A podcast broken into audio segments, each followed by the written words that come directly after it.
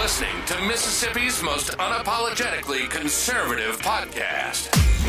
Where the truth is told and liberals are exposed. Liberals are exposed. Welcome to Mississippi Matters with your host, Will McLeod. This podcast is about educating you on politics from Mississippi to Washington, D.C. So strap in and enjoy the show. And now, your host, Will McLeod.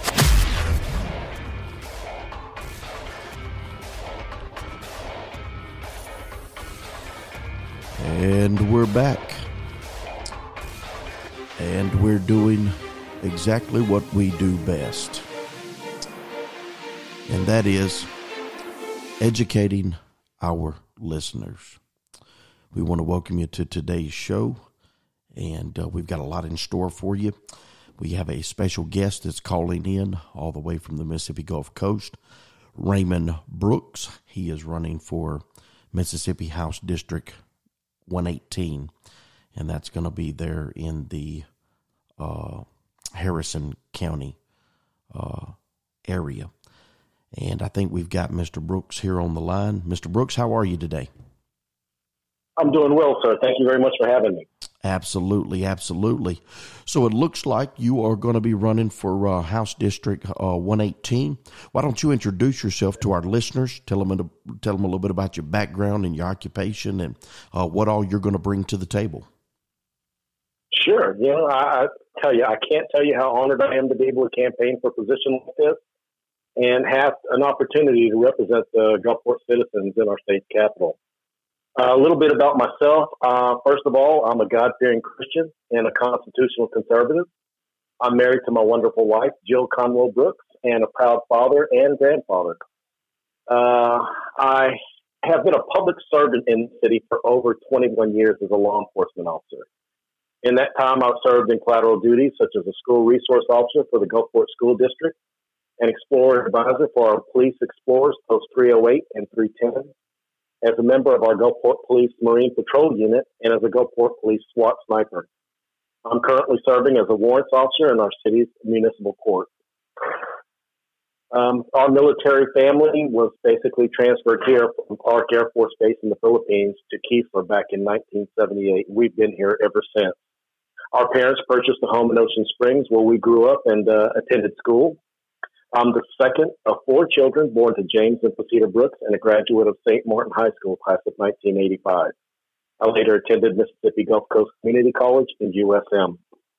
I've lived on the coast here for over 45 years and resided in the city of Gulfport for over 20, uh, respectfully serving my community in my law enforcement career. And that's, that's kind of it in a button. All righty. So you, you've decided to mount a challenge against uh, incumbent Greg Haney, uh, who is also a Republican.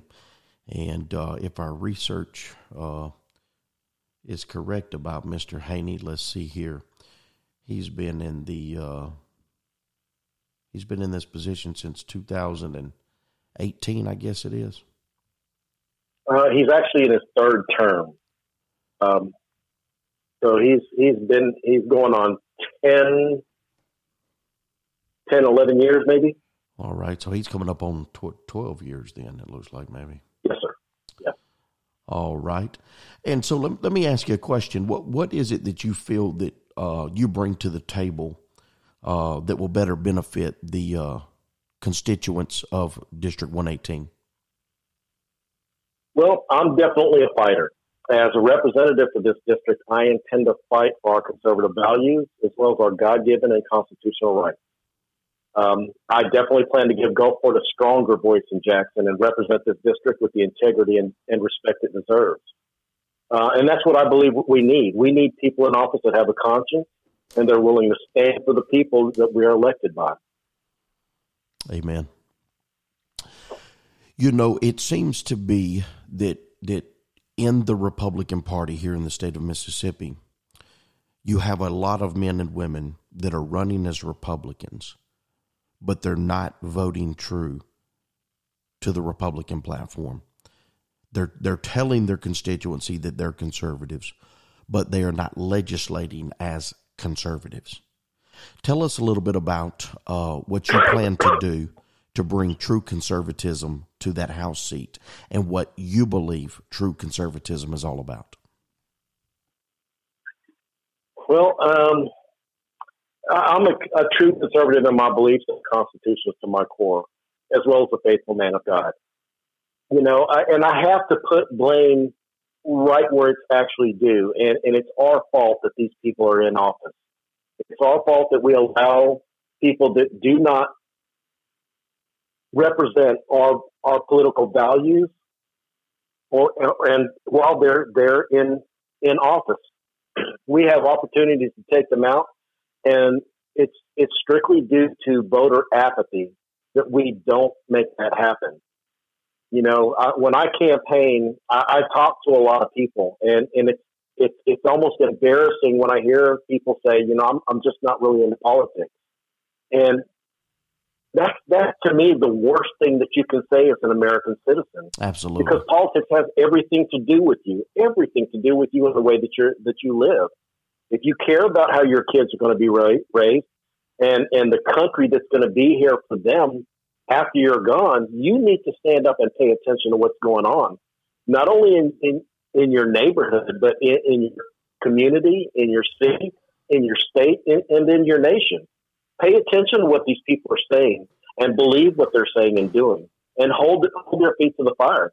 If if a conserv if somebody runs on a conservative platform, and you have they are it's very blatant, it's very obvious that they are coming out and they are not push supporting legislation that holds conservative values. We need to be putting them out, and, and that's you know that's part of the problem we the voter apathy doesn't do that. That's you know why one of the reasons I'm running is I'm hoping that we'll be able to actually implement some type of term limits. And and you know that's one of the big arguments I get.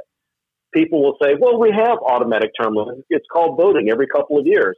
Well, you know what? People don't show up. We we need to find other ways to enforce that because we need to find a way to get true representation to each one of these offices and and the process that we've been using in the past is not working. It's not working for we the people, and it's not working for this state. So I, I think we need to do things a little bit differently, and I'm here to do that. Absolutely. One thing I want to hone in on, you had mentioned a while ago being a man of God. And I believe that people forget across this nation and around this state that this country was undeniably founded by God fearing Christian men and women.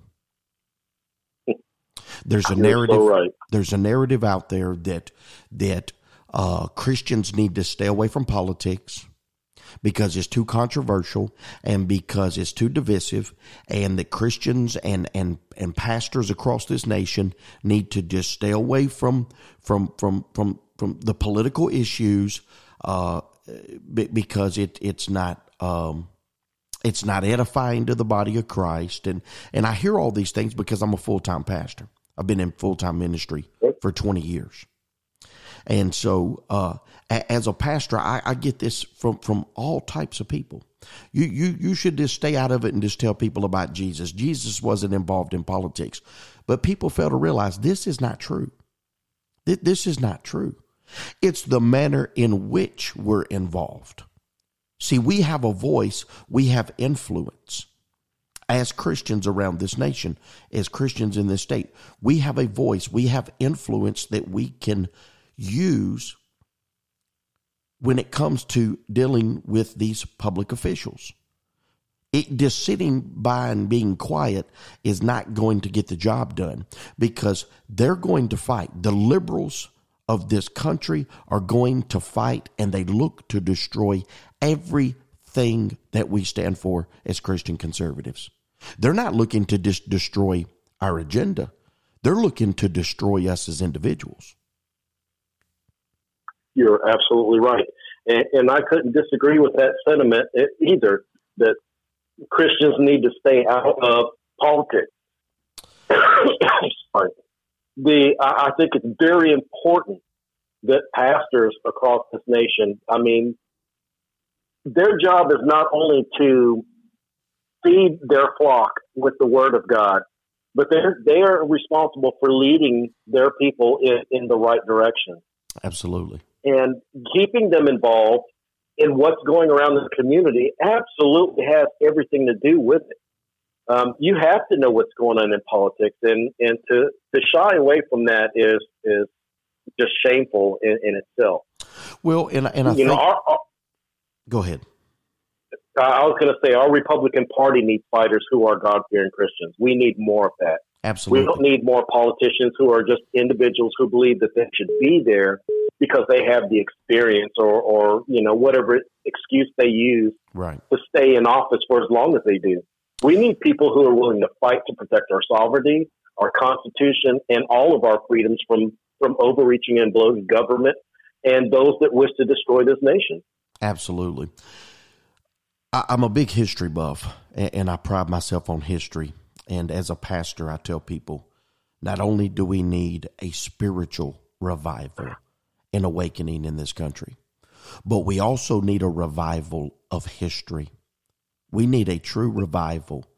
We need to refamiliarize ourselves with history. And see, that's what the liberal agenda is seeking to do to remove, rewrite, and eradicate history. They want to remove. And they've done it with, with some bit of success as well. I mean, they we've got people across this nation who are agreeing to tear down statues, remove pictures, tear down flags. Uh, I mean, all of these things that represent history and, and, you know, the good and the bad.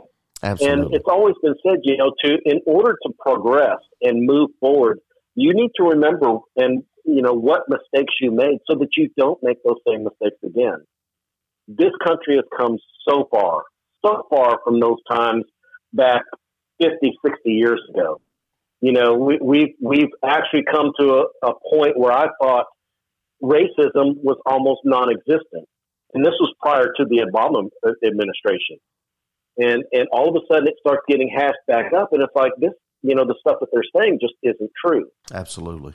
But you know, if if you want to find um, if, if you want to find the reason to gripe about something, I mean, you absolutely will. Um, and that's that's just embarrassing in, in, in itself. Well, and it's because we've allowed them to to continue to propagate the, this false narrative.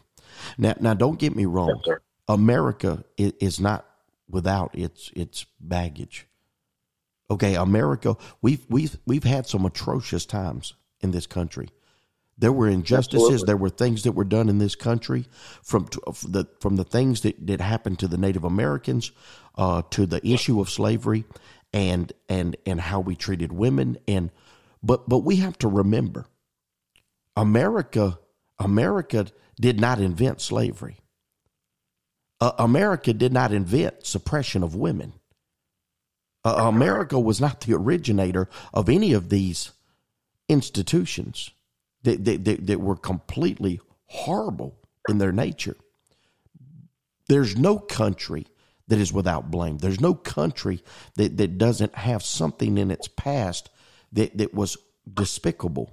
But in spite of all of these things that happened, God has kept his hand upon these United States. God has anointed this nation to be a bastion of truth and revival and evangelism we are the most benevolent country on the face of the planet.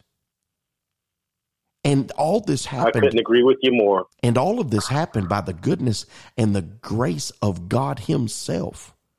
I believe that God ordained this nation for such a time as this. And, and I want to read something to you. I, I, I say this almost every every broadcast, but I can't get away from it. Because when I read the, the, the, the, the, the history of this nation, when I read about the lives and the convictions of our founding fathers, it absolutely stirs my soul. Brother, I can't help but get chills and, and weep and shed tears at, at, at some of the things that these men had stated. But listen to this John Hancock, the, we're talking about the, the first man to sign the Declaration of Independence. This is what he states Resistance to tyranny becomes the Christian and social duty of each individual. Continue steadfast and with a proper sense of your dependence upon God. Nobly defend those rights which heaven gave and no man ought to take from us. This was a founding father who said we have an obligation and a social and moral duty as Christians to defend these, these freedoms and rights that man did not give them, but God gave us those. Our freedoms and our liberties came from God himself, not from, not from the Constitution. The Constitution is there to defend our God given rights. But our rights come from God and not man. And so the absurd idea that Christians should just stand aside, it's a spit in the face of our founding fathers. Because that's what this nation was built on is godly conviction.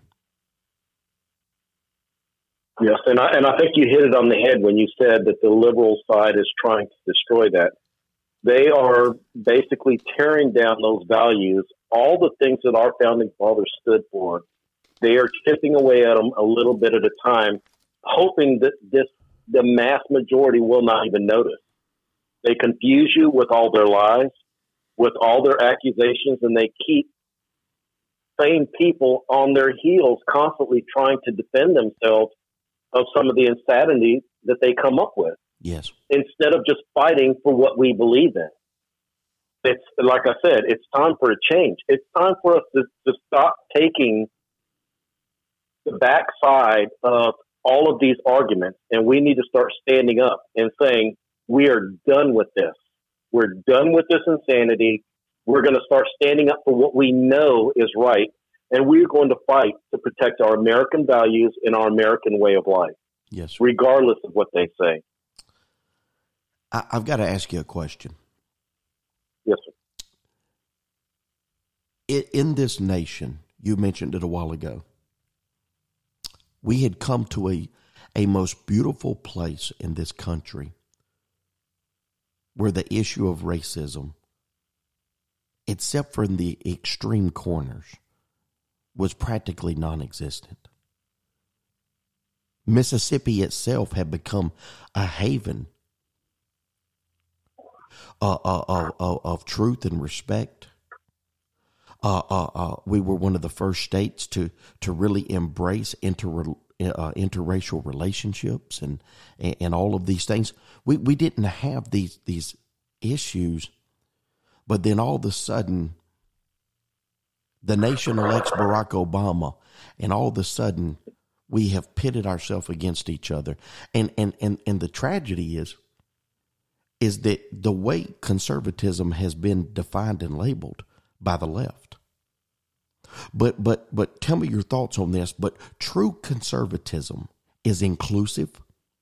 True conservatism allows for prosperity for all peoples. True conservatism is tolerant.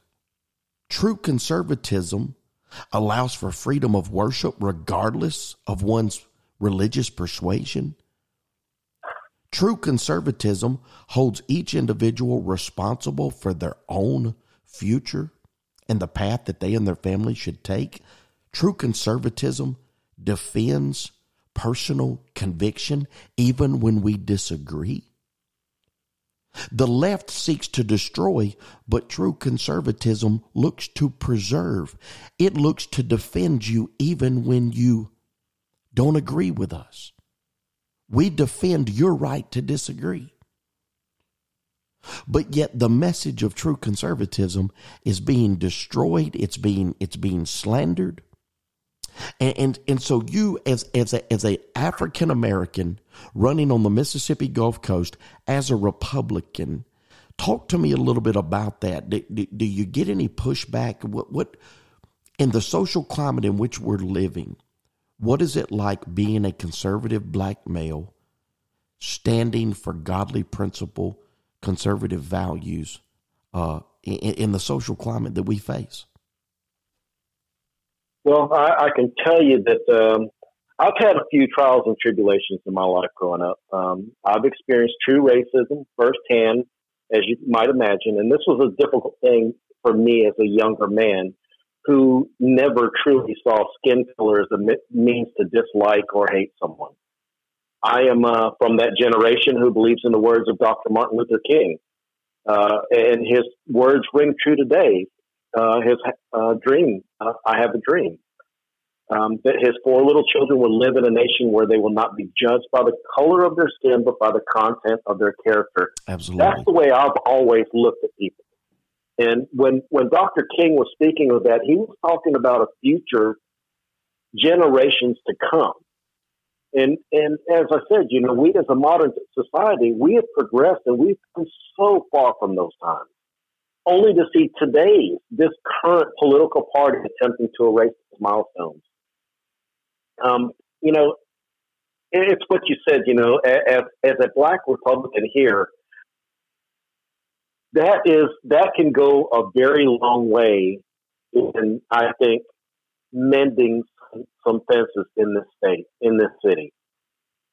There are many more black Republicans in this state than, than people really realize. But because of the, the uh, uh what would I call it? Um,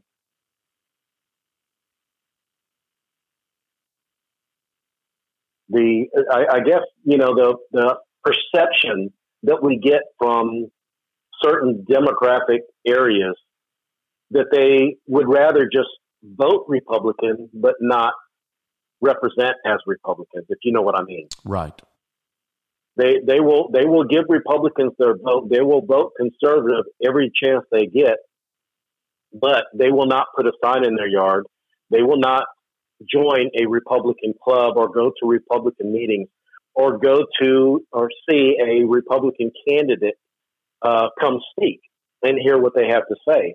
I've been to many, many areas in this state and was given the opportunity to speak in both Republican and Democrat crowds. And it was embarrassing, you know, for me, whenever, you know, in, in the Democrat or liberal crowds, second they hear something they don't like from a Republican, they want to shut you down. They either walk out and they don't want to hear anything else, or they want to scream and shout you down because they and they don't want to hear anything else that you have to say.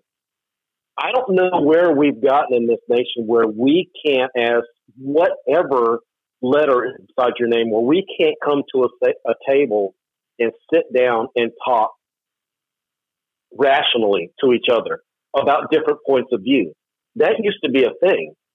You know, Republicans and, and Democrats could have a conversation, but now it's the the separation is so far. I I just I, I fear like it's getting to the point where it's not going to be mendable, and, and I, I pray that that's not the case. I hope that we can. I hope that I can be a catalyst in doing that in my area, but showing that you know it's not this racist party that that we're painted to be we fight for a very simple, common sense core value it, that should make sense to anyone. You know, we, we, we want to be able to live and have our liberties and do as we please to pursue happiness in this in this nation. We we don't believe in killing babies. You know, we we want to be able to keep our taxes as low as possible and not fund other other countries. Uh, it's very simple, you know, in, in our beliefs, in our core values. And the argument on the other side just makes no sense. It makes no sense to me. So getting getting them to come back to the table and and have that conversation, I don't think it falls on our side because we are there. We're there at the table but when it comes to politics and, and whether it's in Jackson, whether it's in Washington, D.C., I don't think that you should give up your values to reach across the aisle and make a deal with somebody who has absolutely no values that you do, who actually has the opposite values that you do, but you're going to work to make something happen. I, I don't think that that's where we need to be. I think that's one of the changes we need to make in the Republican Party.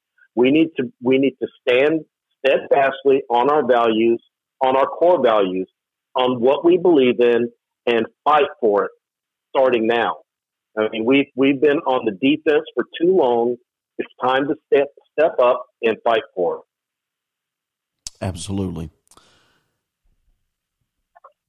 You know, it seems in a lot of ways you, you've you as a conservative black man, you you you've had an almost uphill battle uh, all the way through. Not only dealing with with the racism and, and dealing with with the uh, the atrocities of, of Mississippi's past, but then becoming a, a conservative, God fearing man, uh, embracing conservatism, uh, which is not very popular in the African American community. But you're also a law enforcement officer. And as a law enforcement officer, being a conservative black man, what what are your thoughts and what are your feelings uh, when it comes to the things that we see happen across our country? And, and we all understand that all law enforcement officers are not bad people. They're not all good, but they're not all bad. But where does that put you at when you see things like what's taken place in Rankin County? Now, as a resident of Rankin County, knowing our sheriff personally, Brian Bailey, but to, but for these stories that have come out where Rankin County deputies have taken and and, and put guns in the mouths of young black men and, and beat them and abused them and, and mistreated them and violated their civil rights. In one instance, shot the man in the mouth with, with a firearm beat him severely, yeah. and yet no charges have been brought up against him. Where, where, where, where, does that put you at when when when you when you have a brotherhood uh, of blue, and you've made a career out of this, but yet you see these atrocities happening to innocent black men and women? And, and, and it's there. It, it's it, it's it's not like the left is trying to make it out where where it it's just uh, a something that that that, that every white law enforcement officers out there doing, but but but these things are taking place. And then the other side of that of that coin is that you see the disdain um, amongst African American males, young men that that have an an, an uh, a, a hatred for law enforcement, and, and, they're lashing out, and and and and it, it's just such a mess. Where, where, where does that put you at, and and what do you feel? that you can do here in the state of Mississippi to bring resolve to, to this because I'll be honest with you as a as a conservative white male as a pastor of a multicultural church um, as a native of the Mississippi Gulf Coast growing up in Pascagoula Mississippi uh, I, am telling you some of these things it's heart wrenching because uh, we, we have a misguided youth but at the same time I, I look at some of these law enforcement officers and and and, and some of the things that they are doing. Uh, it, it, it talk to us a little bit about that and, and tell us what what what are some answers? What are some things that we can do to try to mend this? Well, you know, there's no excuse for some of the atrocities that we've seen happen across this nation. Uh, I hate the, the fact that it was blown up in the way that it was to be used as a, a racial flag for the Democrat Party, saying that it's just happening to black, black people. Uh, it, you know, a bad cop is a bad cop, and there's there's no other way around that. I've been fortunate to work with some of the best officers I've ever met in my life um, I, I would go toe to toe with you know with them in my corner in almost any instance because I know the training that we get, and I know the kind of core values that the people I work with, and and the way that our department vets our officers. It goes a long way. It's unfortunate, but that doesn't happen everywhere in this nation or everywhere, even in this state. Um, so you know that's that's one of the things we'll have to look at um, training is definitely something that I think goes a long way with any type of profession. Continue training. Um, this world evolves. Our societies evolve almost on a daily basis. And as law enforcement officers, you have to be able to evolve right along with it and, and move in the same direction and deal with the situations of that time as they come along in the best way that you possibly can. Um, being being a law enforcement officer for as long as I have, it's you know I've learned I've learned so much more about myself, about my community, about you know the the general public. Um, as as far as you know, seeing some of the worst atrocities that our neighbors can in, inflict on each other, I've also seen some of the best behaviors I've ever seen in, in human nature. So,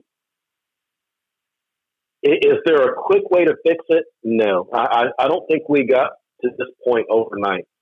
It was just something that that was, I would say, overlooked in the training that we needed uh, across this nation. There needs to be a more uniformed way of, of policing. Uh, maybe something similar to the way the military is. The, the, military has a standard across, you know, their their entire their entire forces. So maybe it's something that needs to be uh, spread across the entire nation. It's going to have a, a, unified effort to make sure that the same treatment is, is given um, across the nation to each one of these cities and each one of these, these states. Let me ask you a question. Uh, in your experience uh, being in law enforcement, is it the discretion of each department as to what uh, training they adhere to and what they see as uh, being important? Is is it a, is it an objective approach or is it more subjective in that uh, the top brass pretty much decides what it is that, that's needed throughout that department? Well, I, I think there's a minimum standard regardless of what agency it is, I, and and that's I think is something that probably needs to be raised. Um, the continued training um, that's that's available out there usually comes at a cost, and and I know a lot of these agencies can't afford to you know send their officers to these trainings and have those officers bring it back to their department. Again, that's that's where we went in the wrong direction when they started talking about this defund the police. They're taking money away. Things that we could be doing to train our officers to be better officers. They decided to take that money away. And if you look at Portland, if you look at Seattle, you see the results of that exact thing. Um, you, you end up with officers who are not willing to, to fight for their citizens, who or, or either just you know, decide I'm not doing this anymore. So now you have lack in, in officer numbers in your community. You don't have enough officers to police that community. And what happens when you have that situation? It comes to chaos. It, it was predictable from the start when they first started saying it that this is what was going to be the end result, and it played out in front of the whole world. Of course, they're trying to backtrack all that now, but is it too late? you've already made a stand. You've, you've, you've brought an evil light over law enforcement to this nation, and now you want to try to take that back. It's not that easy. It's it's just like making a bad accusation against one of your neighbors. You can make the accusation whether it's true or not, but if it's bad enough, it's going to stick for a long time, and it's it's going to take a long time to undo that damage. That's what's happening to our, to our nation now with our law enforcement. And I think fixing that is it's going to take a wholesale effort of everybody working together to try to make that work. There's so much, like you said, there's so much hate, there's so much disdain for law enforcement officers now. There's there's just almost no way to bring that back overnight. It's going to take a lot of work to repair the damage that that party has has imposed on law enforcement across this nation. Absolutely. Let me ask you a question. Um, government, our government, our nation, built a government that was made up of common men and women, what we would call the blue collar sector of society. And what we have turned into is we, we have created a monster that must be fed. We have created pathways for career politicians. People that all they've ever done is work for the government. And so they become detached. They don't understand what it's like to make Friday payroll. They don't understand what it's like to try to create a business. Uh, they, they, they, they are a part of this system that has been created. And men and women like yourself that, that didn't come up in politics, but now we're saying, hey, there's a need for someone like me to step in and intervene and bring something else to the table. Let, let me ask you this with that background in law enforcement, do you think that it's time for the legislature to step in and say, hey, we need to create legislation where we get all these law enforcement agencies in this state on the same page? Where we increase the standards for training, where, where we discuss the issues instead of shying away from them and politicizing them, getting back to policies of community policing where we say, hey, we've got to go into the community. We've got to to to let them know what our message is. And it's to help and not hurt. And that there are places and things in order to hold officers accountable for their actions. Do, do you think that the legislature can do something to say hey we can do better folks we, we, we need to we need to we need to uh, uh, set the bar higher than what's being done. Uh, and we need to bring more resources. We need to bring more training. Um, for instance, one of the big one of the big issues uh, nowadays across the nation, and we even face it here in Mississippi, uh, with with with the state hospital turning out all of these uh, mental patients that once they time out, they're just released back into society. I hear a lot of law enforcement officers say, "What what do we do? I mean, when they're acting out, when they're when they're being belligerent and non-compliant, but but it's not that there's this criminal element that's motivating them to do this, but but there's a disconnect from reality because there are mental issues.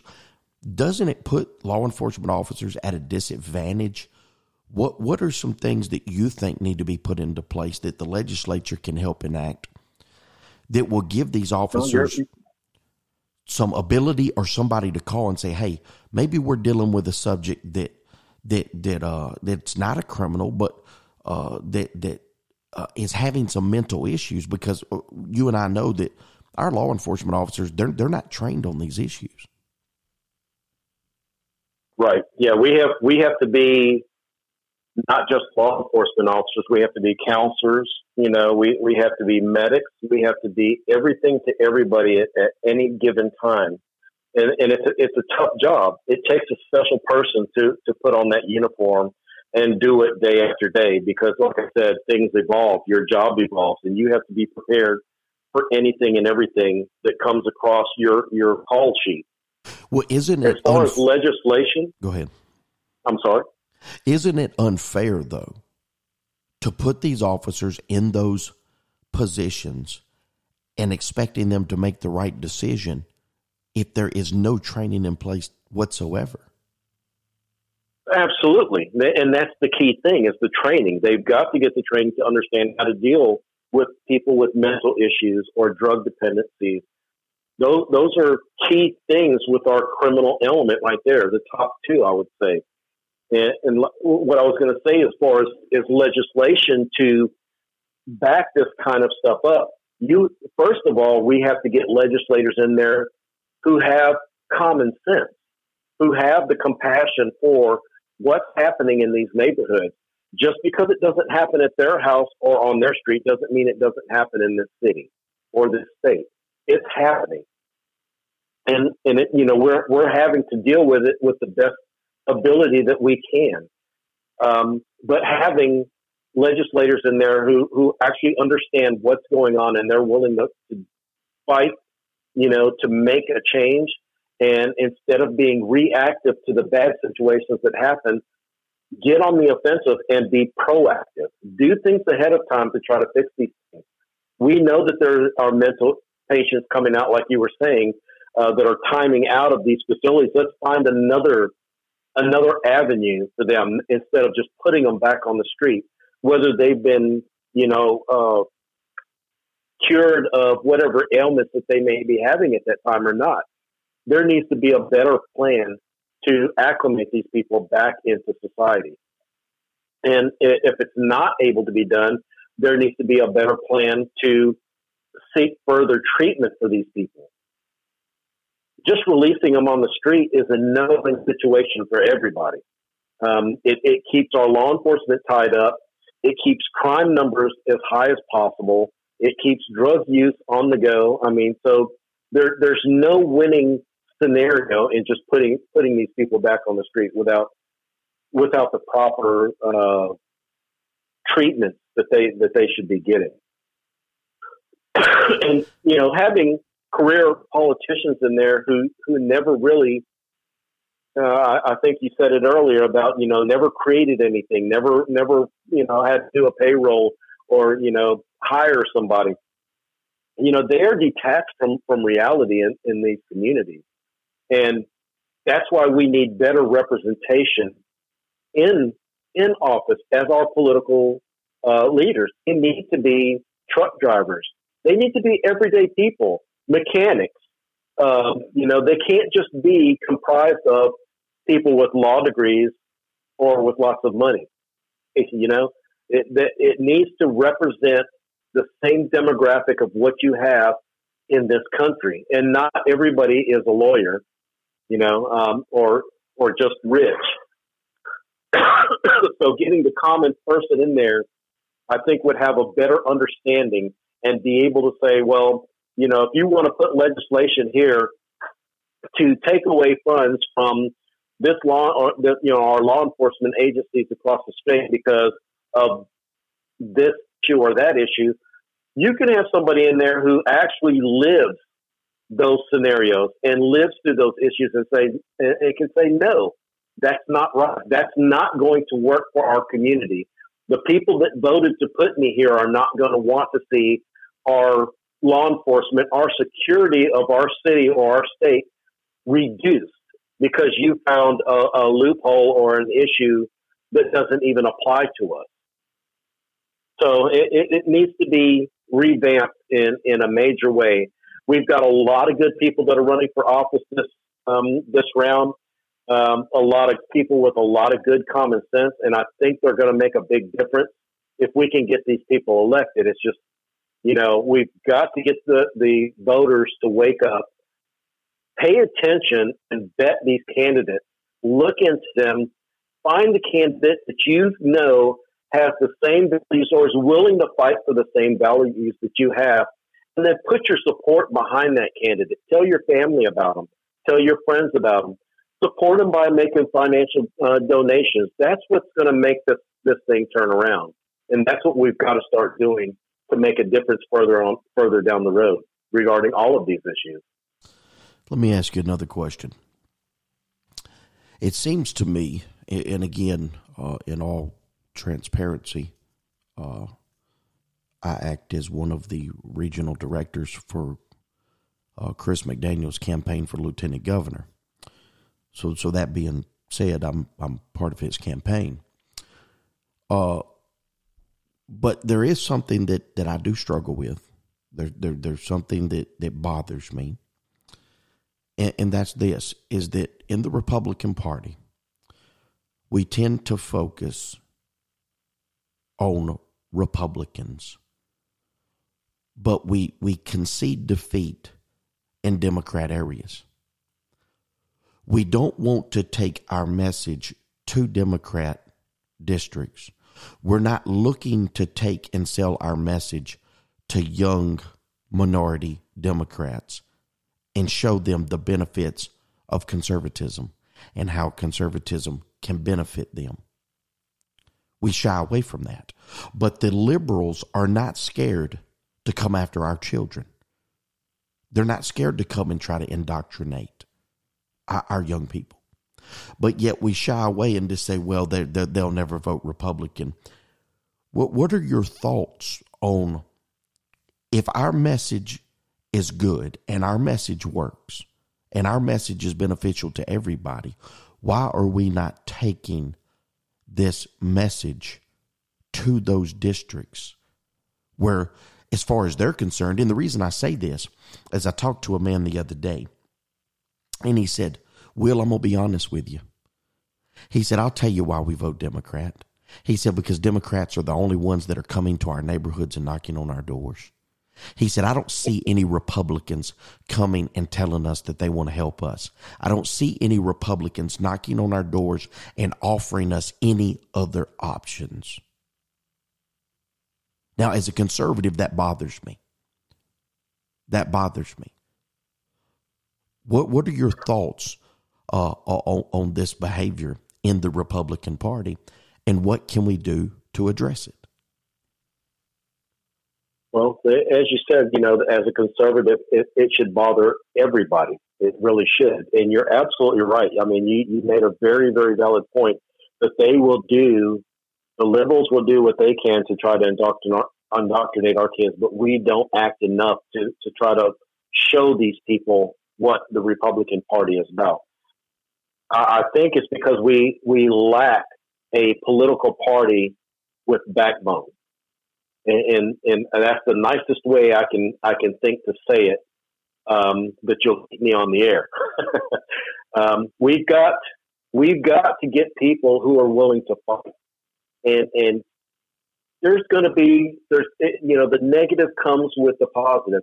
As as a Republican, you can go to every Republican function and have people blow sunshine on you all day long, but you're not reaching the, the outside groups where, where you can grow this party.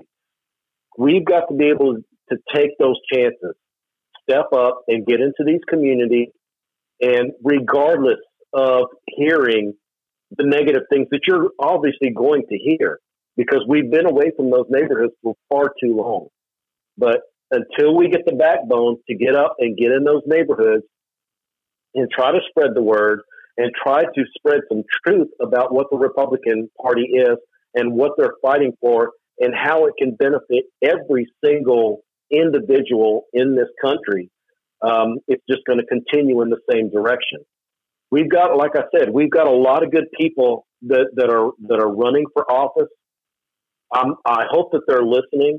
I hope that they decide to do this. I, I mean, I'll I've put myself out there and I've subjected myself to some pretty harsh uh, comments. Um, and it's it's not a pleasant thing to do. You know, when when you're running a campaign and you're trying to get elected, man, the, the positives are great. Getting fed positive stuff, getting donations, those are a lot of feel good stuff. But you got to understand that there's a lot of anger on the other side as well. And it's exactly what you said. We're not in those neighborhoods knocking on their doors trying to present what we stand on. I have I have a much better ability to do that because of my skin color, because of my nationality. So I, I can get in the neighborhood, but once they find out it's it's an R beside my name, I get door shut in my face. I get people to tell me to my face, look, my family is Democrat. We've always voted Democrat and we always will vote, vote Democrat. Now, if you still want to talk to me, what have you got to say? That's a hard way to start a conversation, but you get over it and you find ways to, to find a common ground. There's there it's always there. The common ground is always there. It's up to us as a candidate, as a rep, true represent, representation of our communities, to find what that common ground is and hone in on that and focus on those things and try to bring bring them into that conversation because once you get a crack in the door, it opens the floodgate of opportunities for everything else. It's, it's going to take people with some backbone, people with some guts to get up in these neighborhoods and and try to grow our party. I think we have a good opportunity to do that if we'll some people who who will take that chance and try to speak to the other side and accept that it's not always going to be pleasant, but there are things that need to be said and there are things that need to be heard on both sides for, for this nation to work. Absolutely. You know, and the truth of the matter is, and I say this as a God fearing conservative, and, and I know many conservatives out there that listen to this show, they're going to cringe when I say this, but it's the truth. And in conservatism, it's about the truth, not what's uncomfortable, but the truth. Mm-hmm. And the truth yeah. of the matter is this is that all of the ideas of the Democrat Party are not bad. All the people in the Democrat Party are not bad. They're not all evil people. Now, those left wing liberal lunatics that have hijacked the Democrat Party, they're demonic, they're evil, they're tyrants, and they need to be defeated. But that being said, we don't demonize all the people that are voting Democrat or even some well-intentioned Democrats.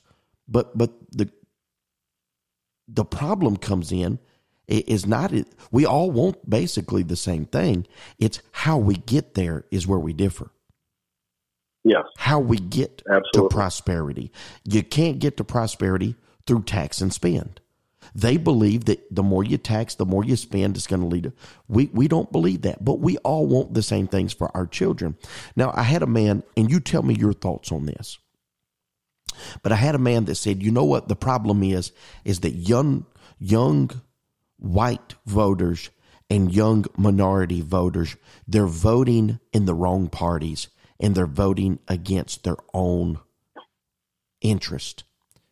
And he said, young black and Hispanic and Asian minorities should be voting Republican.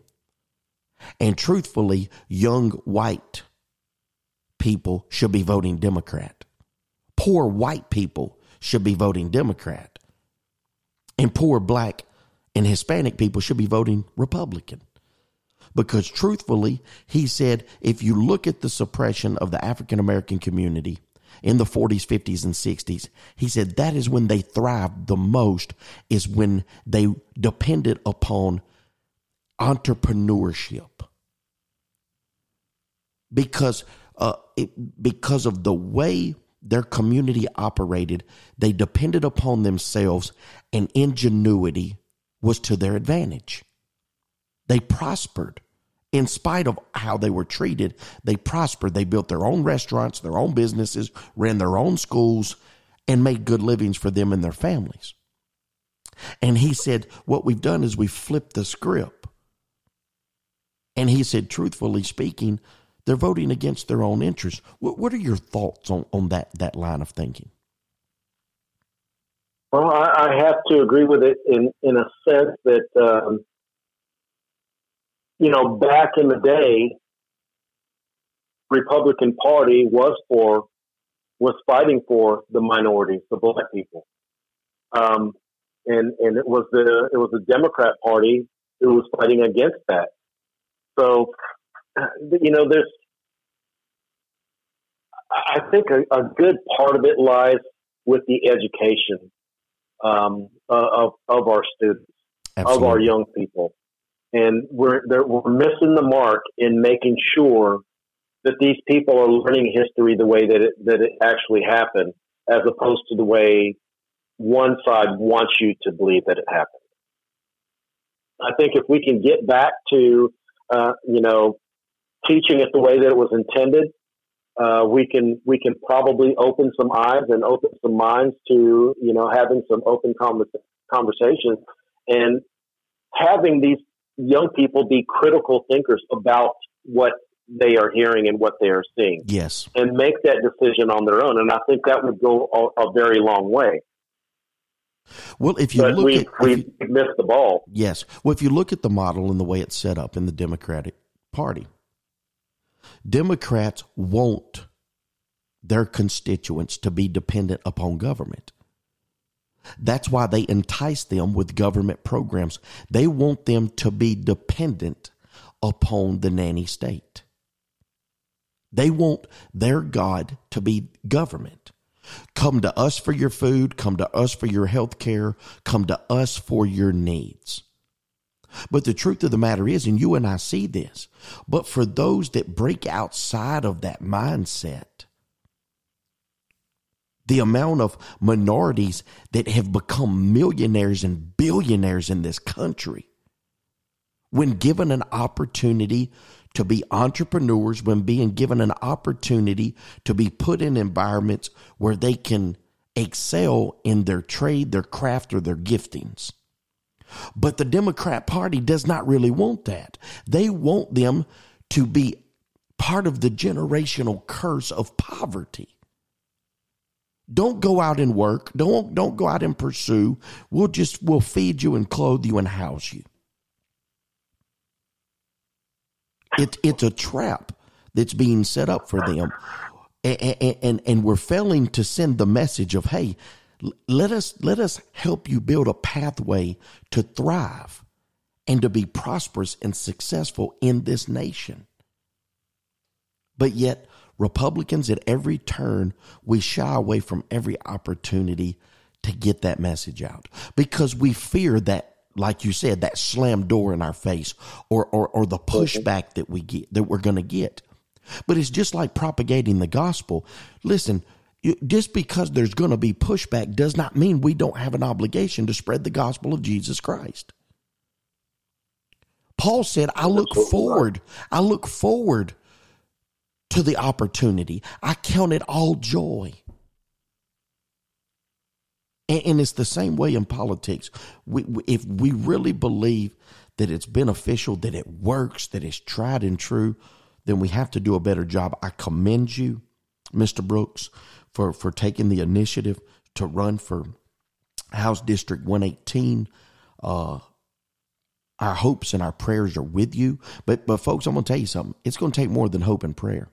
Like my bishop always said, if you don't put legs on them prayers, them, them prayers ain't getting far. My bishop always says, folks, if we're going to have revival, somebody's got to write a check because the lights have to stay on. The air conditioning has to function. We got to buy extra seats. The parking lights have to work. If we're going to have revival, somebody's got to invest in revival. And if we're going to have economic revival, if we're going to have a, a, political revival in this state, somebody has to write a check. Mr. Brooks, tell our listeners what, what, what are some of the main things your campaign needs in order to defeat this incumbent and to see you elected? Well, you know, I, I think there's a couple things. The support of the public is going to be huge. Um, people need to be paying attention to who it is that's running and why they're running and get behind those candidates. Um, these campaigns, like you said, they, they don't move on their own. It takes a lot of money to be able to get signs, to be able to make events through, around the city, um, and and to get your word out there so that more and more people can be exposed to the reasons that you're fighting for them and understand that. Um, if we're going to be able to reach as many people as possible, it's going to take money, and, and that's what I'm going to need is for people to support me, not just um, you know uh, on on the campaign side and showing up uh, for for voting, but we need support, financial support in our in our campaigns as well, to make sure that we're able to reach as many people as possible uh, to make sure that we get this done. Now, what are the boundary lines of that uh, District 118 there? What, what, what, what cities, what locations does that encompass? 118 primarily encompasses everything east of the Biloxi International Airport all the way to the Biloxi line, and from Highway 90 all the way up to the interstate. And then there's a section up in north of the interstate as, as well from redistricting that is now in this in this district. Um, I'll be for sure knocking on doors, putting flyers in, in every one of those areas here in the next couple of weeks. Um, so be looking for those. Um, but yes, uh, it, it, whether whether they live in this district or not, getting support from everybody everywhere makes a big difference. You know, uh, you've got to support those people that have the same values that you do, no matter where they are. Absolutely. Because when we get when we end up in Jackson, we're not just fighting for a small section of a city. We're we're hoping to be able to push legislation that's going to make difference for everybody in this state, and that's what's going to be important. So that's what they need to keep in mind. It's not it's not just one area that these these people are representing. It's it's going to be the entire state on a lot of this legislation. So keep that in mind. So your district encompasses all the 1900 block and all that of Pops Ferry Road. They're they're in Biloxi. Yeah. So uh, uh, not in Biloxi. It's just the just to the Biloxi line. Just to the Biloxi line. Gotcha. Yeah. All right. Um, we need your money. We need you to invest in these campaigns. We need you to invest in these candidates. It's an uphill battle. Man, it's easy. Uh, he said it in the beginning of this conversation. It's so easy for people to just be lethargic and lackadaisical. They go in, they see an I beside their name, and they just say, well, if they were good enough before, they're, they're worth voting for again. We're, we're not there to just keep empowering incumbents. We run these primaries for a reason.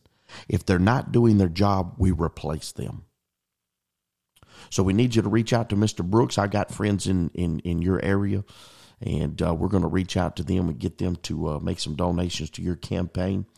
And uh, tell the folks uh, give us your website give us your facebook and tell us how they can go about uh, making those contributions.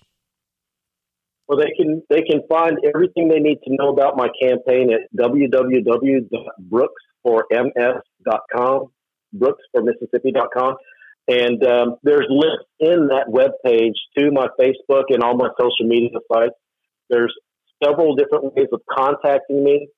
Um, uh, what you know through the site. If you have questions, if you want to donate, if you want to volunteer time, anything of that nature as far as campaigning, or even if you just have questions uh, that we weren't able to answer here and that you want to know more about, if you don't see it there on the website, by all means, reach out, let me know.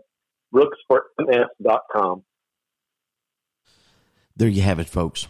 Reach out, support them, pray for them, write a check, get involved, help knock doors, help them get the message out. Like you said, you don't have to live in this district.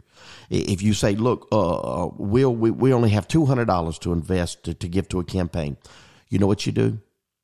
You take that money and you divide it up amongst all those campaigns and all those conservatives, send them all a little bit of money. If we'll all pitch in a little bit together, we can win these races. Mr. Brooks, Absolutely. I sure do appreciate you taking your time to visit with us. Again, Raymond Brooks, and he is running for Mississippi House District 118. And you can go to openstates.org, look, see if uh, you're in his district. And uh, again, folks, uh, there's a lot of primaries taking place across this state, and we need to send some people home, and we need fresh blood up there on the floor of the Capitol. God bless you. Until we meet again, may the Lord be with you. Thank you Thank for you, tuning sir. in to Mississippi Matters. We hope you enjoyed the show. Please leave us a review on Apple Podcast and Spotify, as well as other streaming platforms. Please share this episode with others. Feel free to let us know what topics you'd like to see covered in future episodes. Get in touch with us on Facebook or visit us online at www.mymississippimatters.com.